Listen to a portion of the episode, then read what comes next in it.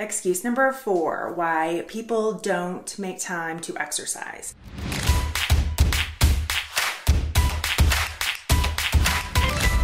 Hey there, Shannon again to talk about excuse number 4, why people don't make time to exercise.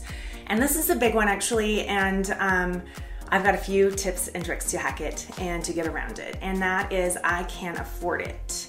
And let's be honest, it can add up. And if you are already busy, don't know what you're doing, and then you have to pay for something that you may or may not use, it's an expensive luxury. But I want to reinforce that your health is not a luxury. It's you owe it to yourself. But I understand if that's not in your budget. You were probably shocked to know that I think about 64% of Americans that have gym memberships actually don't even use them.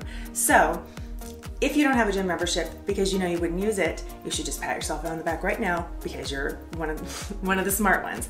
However, as far as the cost savings goes, there are so many, again, apps out there that are free or minimal expense. There's free YouTube videos on yoga. I do a ton of those. Just if I have 20 minutes or 15 minutes, you can search by time. And another thing that is super affordable, and if you want to check back, I'll be doing some workouts with these exercise bands, but you can get a pack of exercise bands, either the resistant ones, I wish I had them in front of me, but I don't, to you know, put around your ankles, your thighs, or even the ones that have the handles. You can get a whole pack of those, varying resistance, for $20.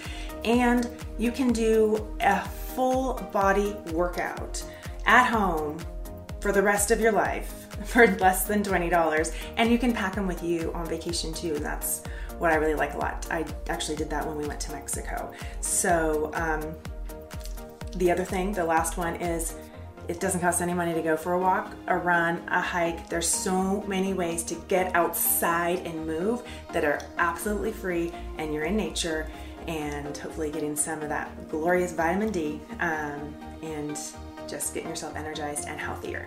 So with that, I'll be back with the final excuse. Until then, stay disciplined and have a blessed day.